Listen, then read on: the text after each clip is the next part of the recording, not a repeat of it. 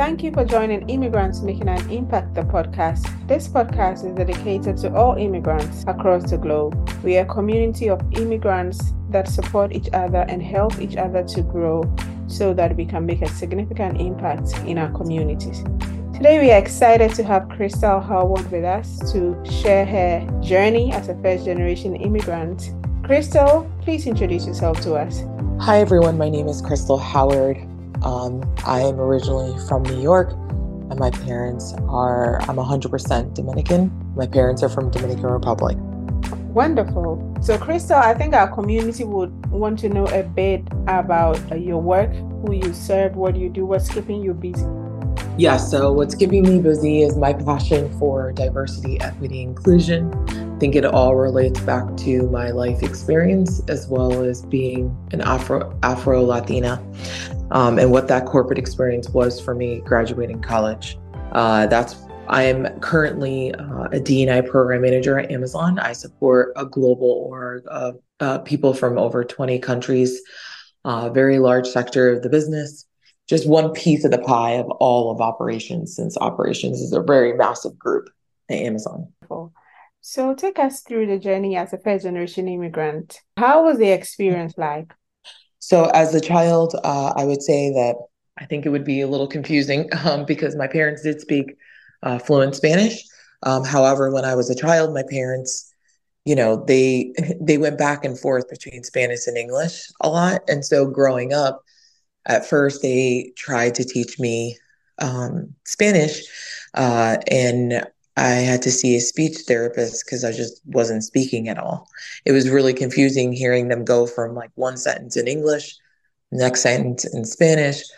So over time, um, they just stopped teaching me Spanish because it was overwhelming for me so that I could just speak English. So I did not grow up learning the language from my family. um, however, English was the second language for my parents. Um, so you know, my mom actually is the one who taught my dad how to speak English when he came to this country, when she met him. So that was kind of my experience as a child. And as I got older, you know, I, I had gotten a lot of comments about my background because because people didn't know that I was Dominican a lot of the time. So they would always be confused by the texture of my hair. So it was just very confusing as a child, I would say, identity wise, because I wasn't didn't feel Spanish enough because I never spoke Spanish fluently. Um, but at the same time, you know, the African American community would always be like, well, aren't you Black? So it was very confusing mm-hmm. personally growing up as a child, trying to figure out where you belong.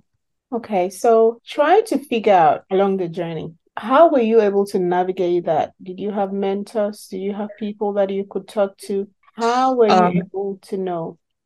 So I think that as I got older is when I really started to identify with my cultural background. When I graduated from college and started to enter the workplace is when I realized when I really started to pay attention to my identity and how it had an impact in the workplace.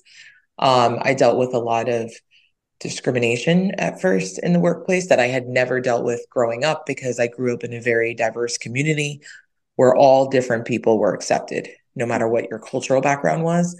And so, because of that, because of dealing with racism in the workplace, I think it forced me to have to really, like, really focus on my identity, which is something I never even thought about or I just never really paid attention to um, until I entered the workplace and people just looked at me as a Black female. Mm. No one ever thought I was at all any form of Hispanic background. And I constantly had to you know, validate that to employees and peers that I'm 100% Dominican. But because I didn't speak 100% Spanish and my Spanish wasn't, you know, fluent uh, per se, I, you know, I got a lot of misperceptions. And so I think navigating through that discrimination actually is what drove me to end up falling into this line of work of doing DE&I work. I do it because, you know, my life experience of dealing with discrimination in the workplace is something I don't want anyone to ever feel. And um, now I've kind of grown to realize that, you know, I don't owe anyone an explanation about my cultural background and have to constantly explain uh, who I am and what my background is. But it was a good reminder, um, you know, to really be proud of what your cultural background is. And so that was something that my dad had you know, tried to push onto me even when I was a, a little girl. Okay, so listening, I can understand that representation really matters for immigrants and first generation immigrants. And thank you for the work that you do and teaching us that it is possible and we really need to connect with our identity. Growing up as a child of immigrants, did you feel the pressure to perform and be the best in everything you do? Uh, yes, I think I think that's just that's just what I saw in my household. My parents, you know, started with nothing. And so we started off living in a small apartment and I saw my parents get they didn't get any help from their family. So I saw my parents really work really hard. My dad worked nights and I saw our progression from a tiny apartment and in the city to moving to the suburbs outside of New York City, like 45 minutes outside the city, into a townhouse. And then my mom was like very, very, my mom was very ambitious. So she always wanted more for mm-hmm. our family. And then by the time I made it into high school, we were living in a really nice, you know, bigger residential house and out of that townhouse. So I saw my parents growing up demonstrating a lot of grit, perseverance, you know, really, really working hard to create a bigger life for her, their kids more than what they had growing up. So, would you say that the pressure to perform has positively impacted your life or the opposite? I think that the pressure to perform has positively impacted my life. My parents were really, really big on work ethic. Mm-hmm. And um, regardless of, you know, me being on the National Honor Society in high school, or, you know, I got to go to college on three scholarships, two athletic and one academic. Regardless of those, you know, me saving my parents money for college education, my parents were still hard on us and still demanded, you know, more. Um, and I think it was just because they were just showing us that you know you have to work really hard for what you want and um, my life has been a labor of love of working hard and to be honest if i didn't have those if they didn't push me, I don't think that I would have attained most of the things that that I've achieved in my life already. Amazing. And so, if there's any young adult listening and she feels there's too much pressure on them to perform and be the best, what would be your advice for them? I think that the generation of my parents like pushing me to really work hard is the way that I would describe it is just try to be the best version of yourself possible and whatever that is. So it's not about perfection, it's more about being the best version and most capable you so you live your life with no regret. So I think that work ethic is really strong and I think that you know, one thing that immigrants have that a lot of people that I see that I work with don't have that don't come from an immigrant family is grit perseverance and that strong work ethic is going to get them to whatever your career goals are in your life. And I think part of it is not just, it's not about being perfect, it's just about putting everything you have into whatever it is that you're passionate about. The hardest part is just finding what it is that you're passionate about. And it might take you some time, it might take you years. Um, it took me a long time to realize that some of the things that happen in your life early on will come back full circle to kind of lead you to where you're meant to be in life wonderful perseverance, good work ethics are key. Absolutely. sharing that. So, could you share with us some tips on how to become a master of your circumstances? I think uh, one thing is is that I tell young people that are in their 20s is if there's several things, if you're unsure of what you want to do in life, you know, you try everything. Um, when it comes to your career, try everything, and regardless if it feels like a failure, you know, because when I was younger, I tried everything. Um, and because I wasn't sure.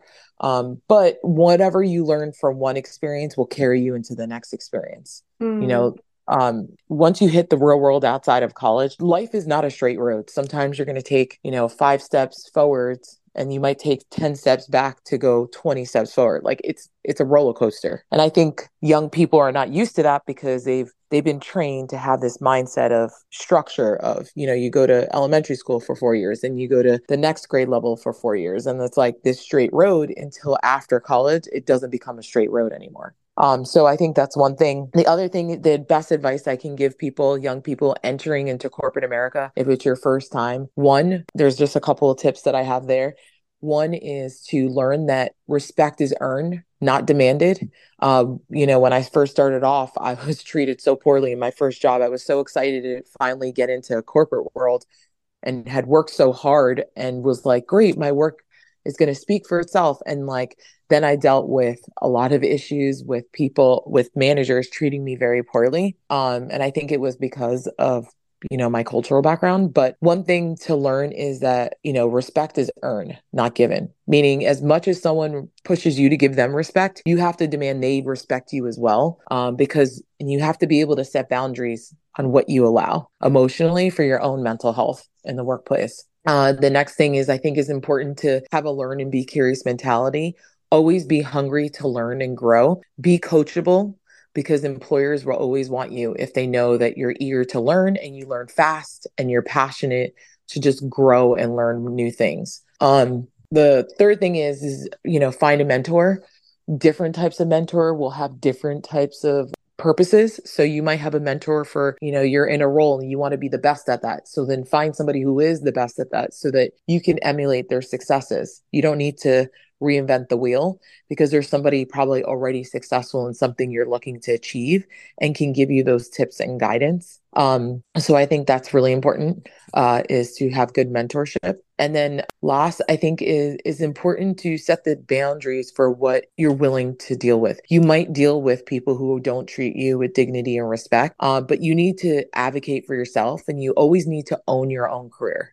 You're the one in the driver's seat. Don't allow someone to take that out of your hands in the workplace. If something's not working and a manager's not being supportive of whatever your career goals are, don't be sucked into the fact that they might have that control. Take back that control and go find it somewhere else. It's just a barrier to your success, and you just need to realize that. Whatever you learn from an experience, you will take it on to the next experience. That is brilliant. Thank you.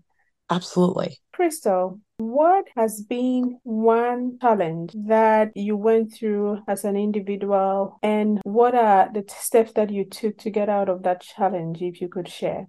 Absolutely. So I think that I'll just share. I've been through a lot of challenges, but um, throughout my mm-hmm. 10 plus years in corporate America, but I will say the most recent. Uh, so about a year ago, two years ago, when I I have over 10 years of sales experience. Um, but then some, I had a health situation that I didn't think was that serious that really opened my eyes and woke me up um, and made me realize that what I was doing for a living wasn't my passion. And so that's how I got into DE&I. As soon as I knew that that's what I wanted and I did my own research and I figured out how am I going to transfer my career from, you know, 10 years of sales experience to doing something I'd never done before, um, I just started doing it. Like there's ways to just start start being getting involved. So I became the D&I chair for outside of my company at the local school district since they didn't they never had somebody in that role before. Uh, and I started really like talking the talk um, of what where I was looking to go. But most importantly, I informed my manager right away and told him that this is what I wanted and that I would stay doing sales until the last day I'm in seat, but I'm going to be looking for a role within DE&I within Amazon when I did have an interview for Amazon, uh, he, my manager had asked me to speak to our director about this passion that I had uh, for career advice. And when I did, he was not very supportive. Um, it was the first time in my life that I learned from all the mistakes I had made in the past that, you know, it's okay for your manager or your director or anyone who you report to to not support or agree with your decision, but you need to own your own career. And so that was a moment where I had the courage, which I never had before growing up. In the past, I would have just, the manager would have told me or tried to discourage me from a decision, I would have like questioned my own abilities, but I didn't this time. And so he wasn't very supportive. Uh, but instead of me questioning my own abilities, I actually used that as fuel to my fire uh, to motivate me to get a role even more. And so um, it wasn't an ideal situation. You, you always want want your managers or leadership team to support your decisions, but they're not always going to do it. But that shouldn't stop you from going after what you really want and what you know in your heart is where you need to be. So I just use that fuel to my fire. And, um, you know, I had interviewed for three different roles during the year. Like the first one I didn't get, the second one I was going to get,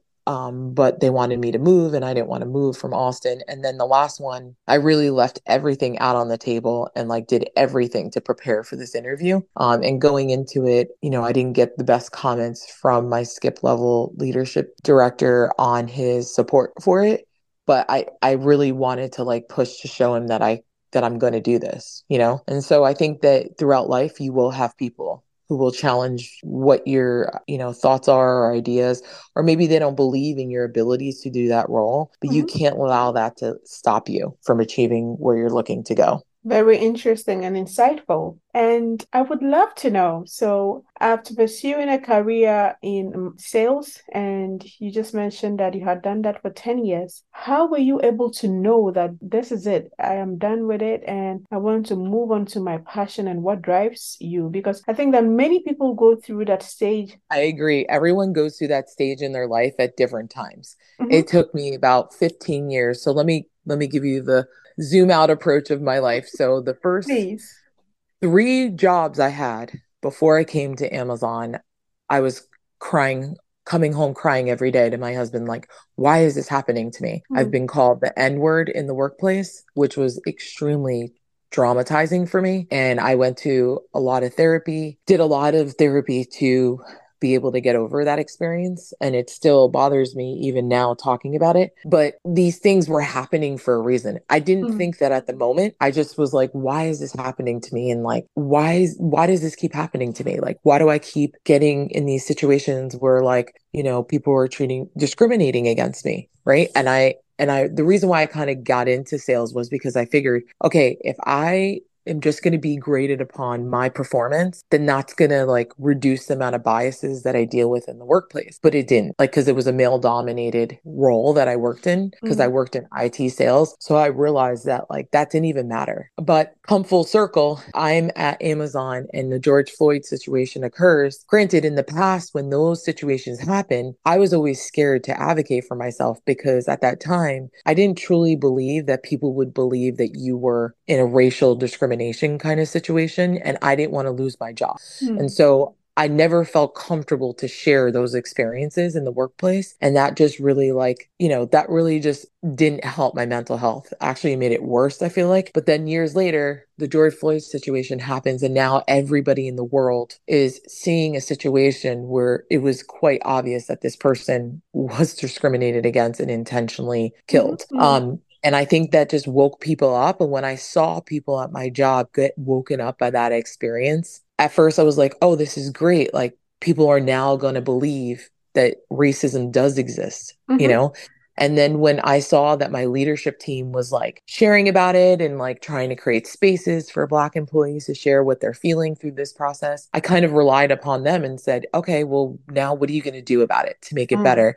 And then when they started not doing anything about it, it really just like hit an internal chord for me because I know what it's like to be discriminated against in the workplace and that feeling that I don't want anyone to ever feel. And if our leadership team had the power to like make impact and change, I wanted to see it. But what I really saw was performative allyship. So I just decided, you know what? I'm just going to go against this and I'm going to start uh, like this whole thing. I started with like allies for action, like allies that really want to make an impact in the workplace and want change to happen mm-hmm. and are willing to get uncomfortable and do the hard work to do it. And that's kind of how I fell into it. It started off with that. And then it was something that the more I got into, the more I get, became more passionate about it and I wouldn't let it go because now I felt like a moral obligation mm-hmm. to represent the Black people in my workplace because I understand what it feels like from life experience. And so that's been the driving force of how I ended up in this situation. That's why I say that sometimes you might make wrong decisions or you say, oh, I should have never tried that job, but now I'm going to try something else. You are going to take away something from every experience that will eventually lead you to where you're meant to be. You just might not know what that is yet, but there is going to be at some point in your life, you're going to have this reveal if you pay attention to those hints, is what I like to say. Wow in the end, everything will come into full circle. And would you say that uh, so your experiences and the journey has propelled you to pursue entrepreneurship? Uh, yes, that too. Um, there isn't as many black owned businesses. And so right now I'm just starting to, I'm just starting to explore what additional value I can offer, mm-hmm. um, and what those opportunities look like. And kind of the driving force with that is the fact that we're seeing a record high of black females owning their own businesses. Mm-hmm. And there's a lot more funding and support for Black owned businesses. Um, it's just a very good time to be someone who is of color and to try to pursue an entrepreneurship if you can, because there's so much funding for people like that, like out there. Um, there's more funding available, there's more opportunities than there were 10 years ago. Wonderful. Good to know because in this community, I believe that immigrants are entrepreneurial and you confirming that there are opportunities for women entrepreneurs, then we have to go get it. Thank you. Absolutely. And there's a growth. I keep reading about that there's growing in that because, you know, from my family coming from immigrants, from an immigrant family, like my family didn't have anything. Like mm-hmm. I don't come from wealth. So every single thing that I have to anything I'm going to grow in my life is going to be solely based on me going and learning and, you know, using my learn and be curious mentality to go learn about it and to educate myself 100% with no support but that doesn't mean it's not doable. It is doable. So share with us how you are making an impact in your community, the things that are keeping you busy. I know you have already talked a bit about it, but we want to know more. So I actually um, was involved in the PTA, and my son in his school district two years ago, they started having this influx of diversity come to their school. They have kids from over 30 different countries Wow. And so I became the DEI chair for the PTA. And really, that is just ensuring that students feel like they can be their most authentic self in school and like share about their cultural background. So some of the things that I've done at the school has been, you know, putting up flags in the cafeteria for the kids of their country so that they can talk about it during lunch with their peers, um, doing cultural holiday acknowledgments. We're partnering with the librarian and the art teacher to do projects, as well as like have books displayed that celebrate that cultural month. So, for example, for Hispanic Heritage Month, we would have decorations and we would have books talking about um, the various cultures that comprise of Hispanics and Latinos. And uh, we would do that also for Diwali. We would partner with parents that would want to come in and share about their cultural background. For Diwali, we had an Indian family come and share with this with with teachers that are unfamiliar with that cultural background and would share food and about you know how they celebrate Diwali, what it means to them. Um, and we would do this all throughout the year, every month for the various acknowledgments, like Black History Month. Um, in April, which is considered like Diversity Month, uh, we would do an international school fair where every kid can have a little table and booth about their country. Mm. And then at nighttime, we have performances from the various countries um, to kind of celebrate their cultural background, but also educate their peers, teachers, students about it. And then lastly, we would do a kids first program, which a kids first program is appropriate based on the age. So every single grade level, a kid's learning about a different disability that a student might have and what is it like for them, like getting almost a day in the life of what it's like. So at a younger age, students like kinder first are focused more on like hearing impairment or you know sight impairment uh, students and like seeing what that looks like and doing these activities during gym. And then as they get older, we talk about autism, being autistic, um, and what that means, and dyslexic as well. So it's an opportunity for every kid at their age group of where they can really conceptualize and understand that disability to see what it's like for a student next to them that has that disability for a day so that they can have a different perspective. Well done, Crystal. And it's very inspirational the impact that you are making in the community. I believe that this is just one of them that you have talked about, but it gets our attention as as immigrants, as people, that there's so much that we can add onto our communities and onto the world. So well done. Thank you. And as we are wrapping up, I have a question for you. So if you knew you could not fail, what would you do, Crystal? If I knew I could not fail, I probably would want to be a real estate developer. Um, it's the most white male focused industry, and there's really not many minorities that are uh, real estate developers because there's a lot of money you need to become a developer. And so that's where I would want to uh, explore. Thank you for sharing. And if there's anyone out there listening and you want to connect with Crystal, please reach out to her because it is possible when we come together to embark on projects that are dear to our hearts. But Crystal, I would also say that it is possible to pursue it. So you would not fail. Go ahead and start somewhere. Thank you so much. I appreciate that. Wonderful. So finally, please complete the sentence. Immigrants are. Oh my God. Immigrants are relentless impeccable, amazing work ethic Woo-hoo. and have tons of grit.